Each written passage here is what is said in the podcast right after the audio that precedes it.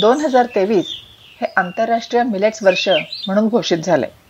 सर्वत्र foxtail millets आणि कोदो आणि लिटल मिलेट्सचा बोलबाला झालेला आहे. पूर्वी गरीब बिचारे असणारे नाचणी वरई इत्यादींचा अचानक भाग्योदय झालेला आहे. पूर्वी जे वर्तमानपत्राच्या कागदात बांधून येत होते ते आता बिस्किटं पास्ता डोसा यांची रूपं घेऊन ऐटीत ब्रँडेड पॅकांमध्ये बसलेले आहे. हरित क्रांतीनंतर प्रचंड उत्पादन वाढलेला गहू आता चिंतेत पडलेला आहे. तर जेहत्ते कालाचे ठाई मिलेट्स पर्व सुरू झालेले आहे. त्यामुळे महाराजा आपणही या एपिसोडमध्ये मिलेट्सची खबरबात घेऊया पण जरा वेगळ्या पद्धतीने. नमस्कार. प्रकृती पॉडकास्टच्या पहिल्या पर्वाच्या एकोणीसाव्या भागात मी विदुरा टोकेकर आपलं स्वागत करते. आज आपल्याकडे शिल्पी दत्ता आलेल्या आहेत ज्या आहार तज्ज्ञ आहेत आणि ज्या weight loss and figure correction म्हणजे वजन कमी करणं आणि शरीराला सुंदर आकार देणं हे ज्यांचं वैशिष्ट्य आहे अशा शिल्पी दत्ता मॅडम आज आपल्याबरोबर आहेत आणि त्या आपल्याला मिलेट्सबद्दल थोडी जास्त माहिती सांगणार आहेत. तसंच आज आपल्याकडे डॉक्टर हेमांगी जांभेकर या आलेल्या आहेत आणि त्या अगदी वेगळ्या दृष्टिकोनातून आज आपल्याशी मिलेट्सबद्दल बोलणार आहेत. डॉक्टर हेमांगी या पुण्यातल्या Vasumitra life energies private limited या कंपनीच्या संस्थापक संचालक आहेत आणि तिथल्या आर एन डी विभागाच्या प्रमुख आहेत. हेमांगी तुम्ही वसुमित्रामधून शेतीचे खूपच चांगले चांगले नवीन प्रयोग करता. लोकांना अधिक चांगल्या तऱ्हेचं अन्न मिळावं आणि कमीत कमी प्रक्रिया किंवा रासायनिक गोष्टी त्याच्यामध्ये असलेलं मिळावं यासाठी तुम्ही खूप प्रयत्न करता. हो. आणि त्या दृष्टीने पण मिलेट्सबद्दल तू बोलशील अशी मला खात्री आहे. आणि आज पुस्तक रूपाने सुद्धा एक तज्ज्ञ आपल्याबरोबर आहेत. गेली वीस वर्ष या धान्यांच्या प्रसारासाठी धडपड करणारे मूळ आंध्र प्रदेशचे आणि सध्या मैसूर निवासी भारताचा मिलेट्स मॅन म्हणून ओळखले जाणारे डॉक्टर खादर वली यांच्या कामावरची श्रीधान्यलू नावाची एक छोटी पुस्तिका आहे. तिचा सुद्धा आधार या एपिसोडसाठी मी घेतलेला आहे. तर दोन हजार तेवीस हे वर्ष आंतरराष्ट्रीय मिलेट्स वर्ष म्हणून घोषित झालं. तिथपासून सुरुवात करूया. दोन हजार तेवीस हे आंतरराष्ट्रीय मिलेट वर्ष जाहीर झालं. कारण दोन हजार अठरा मध्ये राष्ट्रीय मिलेट वर्ष जाहीर झालं केलेलं होतं. केंद्रीय सरकारने. आणि त्याच्यात त्यांना जे काय चांगले अनुभव आले आणि मुख्य म्हणजे मिलेटचं महत्त्व न्यूट्रिशनच्या दृष्टिकोनातनं जे मिलेटचं महत्त्व आहे तर ते अधोरेखित करण्यासाठी म्हणून खरं म्हणजे दोन हजार तेवीस हे आंतरराष्ट्रीय मिलेट वर्ष जाहीर करावं असं भारतीय भारत सरकारने विनंती केली. आणि त्यामुळे ते जाहीर झालंय. पुढचा बेसिक प्रश्न म्हणजे मिलेट्स कोणास म्हणावे? मिलेट म्हणजे काय थोडक्यात की अगदी बारीक बारीक अशी धान्य. जसं गहू तांदूळ हे मोठ्या आकाराचे तृणधान्य आहेत तशी मिलेट्स ही सुद्धा तृणधान्यच आहेत पण लहान आकाराची. पूर्वी तिसरी चौथीच्या पुस्तकात आदिवासी लोक काय खातात? तर वरी नाचणी असा उल्लेख असे. तीच ही धान्य ज्यांना भरड धान्य असंही म्हटलं जातं. ज्वारी बाजरी नाचणी ही तर आपल्याला माहीतच आहेत. याशिवाय पाच प्रकारची भरड धान्य सहज उपलब्ध उपयुक्त अशी आहेत. त्यांना सिरीधान्यलू असं म्हटलं जातं. त्यांची इंग्लिश आणि मराठी नावं आहेत फॉक्स्टल मिलेट म्हणजे कांग किंवा राळे. लिटल मिलेट म्हणजे हळवी किंवा वरी. कोदो मिलेट म्हणजे कोद्रा. बार्नियार्ड मिलेट आणि ब्राऊन टॉप मिलेटला मराठी नावं मला माहिती नाही आहेत पण त्यांना कन्नडमध्ये अनुक्रमे उदलू आणि कोरळे म्हणतात. तर शिल्पी दत्ता म्हणतात मिलेट्स होल ग्रीन होता है और वो प्रोटीन एंटीऑक्सीडेंट और न्यूट्रिएंट से भरा हुआ होता है. They are very rich in fibre बाकी धान्यांमध्ये पण हे सगळं असतं. कार्ब असतात फायबर असतात. मग मिलेट्समध्ये आणि बाकी धान्यांमध्ये काय फरक आहे?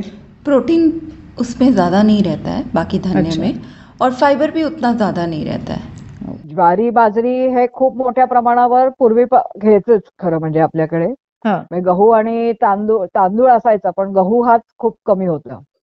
पण गव्हाचं एकूण सगळं ग्लुटेन पर्सेंटेज आणि मुख्य म्हणजे त्याच्यासाठी वापरली जाणारी मोठ्या प्रमाणावर विडीसाइड्स औषधं याच्यामुळे गव्हाचे दुष्परिणाम लोकांना खूप जाणवायला लागले.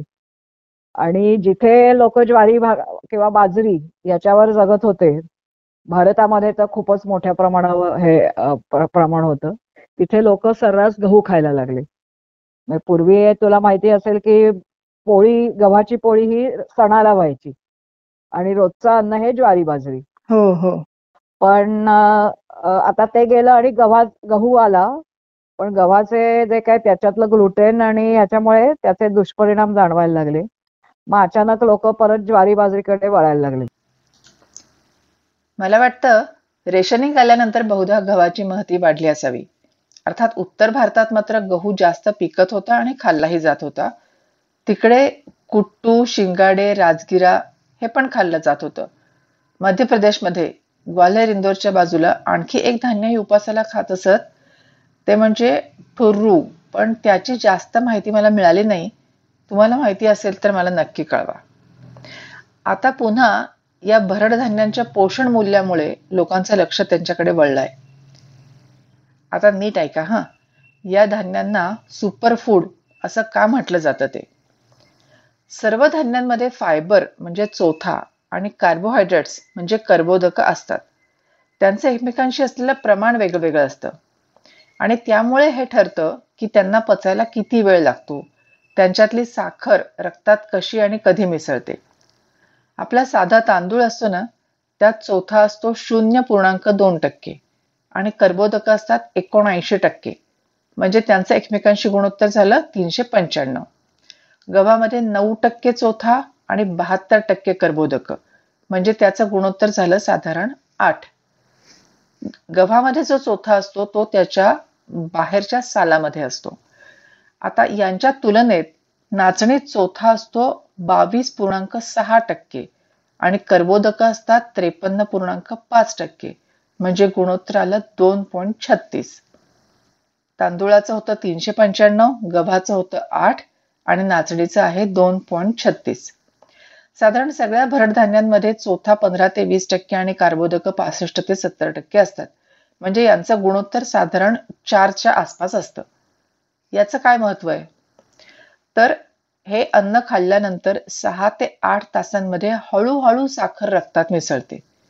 भात खाल्ल्यानंतर दोन तासात शरीराला जो शुगर शॉट मिळतो तसं या धान्यांमध्ये होत नाही. म्हणून मधुमेहींसाठी याची विशेष शिफारस केली जाते.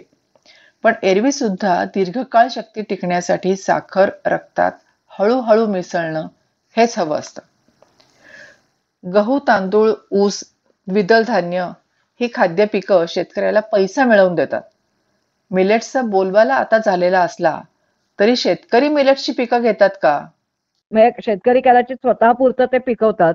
भारताचा जर विचार केला पंधरा सोळा पर्यंत आपण चौदा पॉईंट दशल पाच दशलक्ष टन त्याचं या सगळ्या मिलेट्सचं मिळून उत्पादन घेत होतो. ओके. पण नंतर सरकारने खूप प्रयत्न केले ते मिलेट्स एकूण जास्तीत जास्त शेतकऱ्यांनी घ्यावं.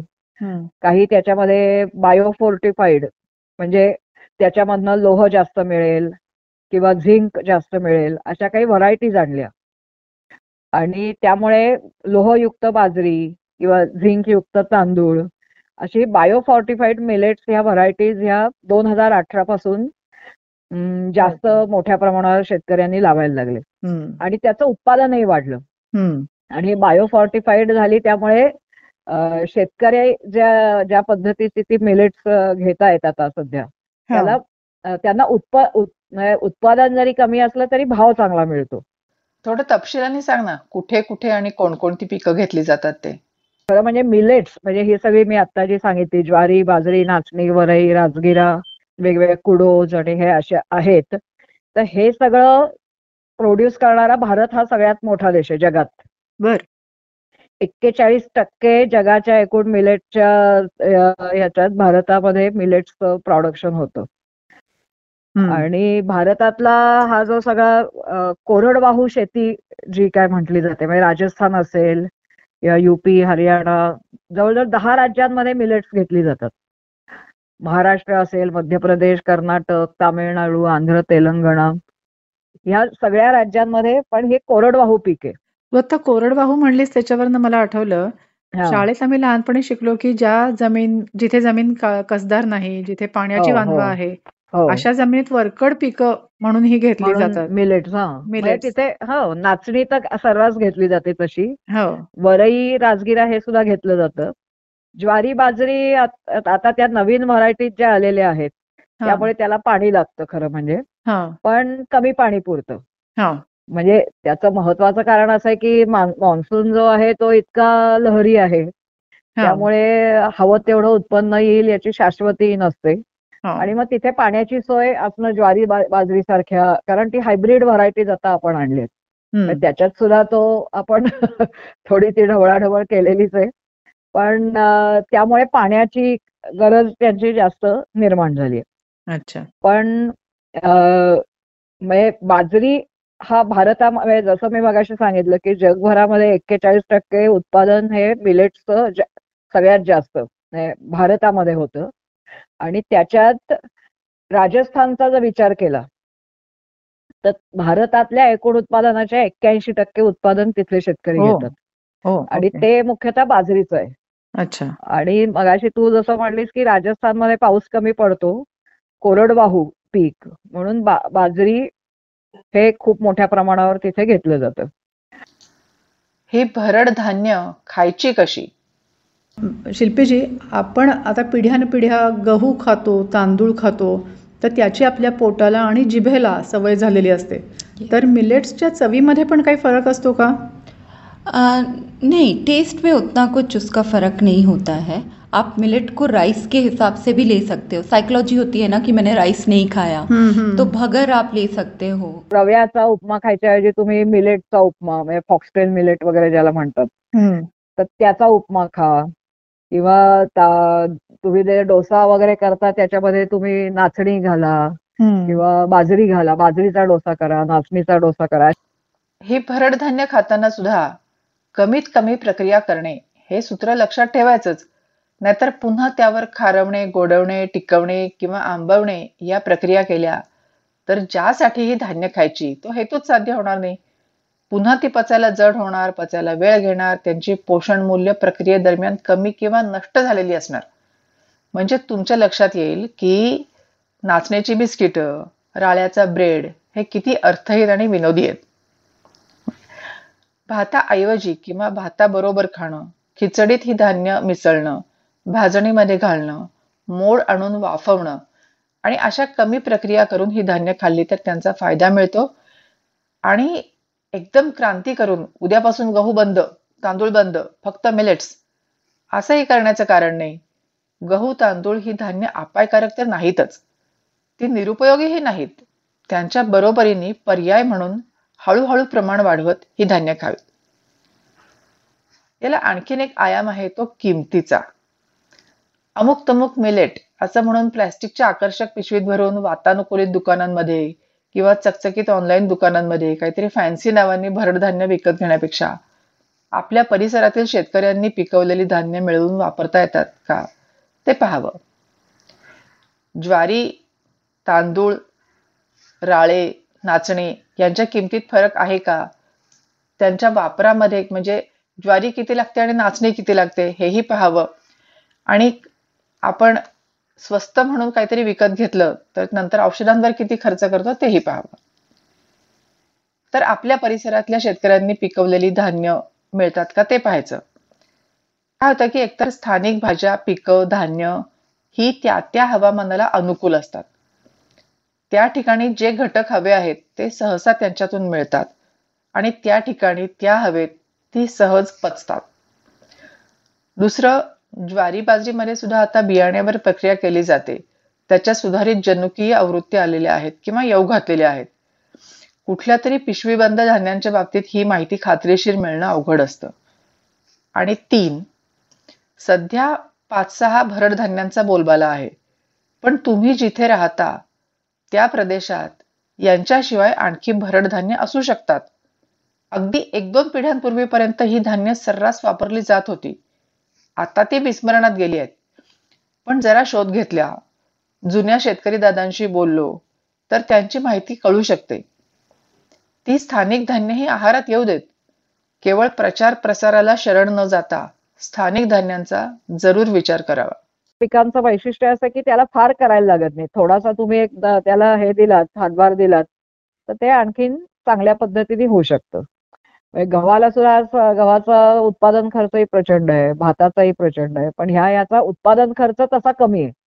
पण समजा थोडा तुम्ही केलात तर त्याचा फायदा शेतकऱ्यांना नक्की मिळू शकतो. या धान्यांचा आहारात समावेश करताना आणखीन एक गोष्ट लक्षात ठेवली पाहिजे.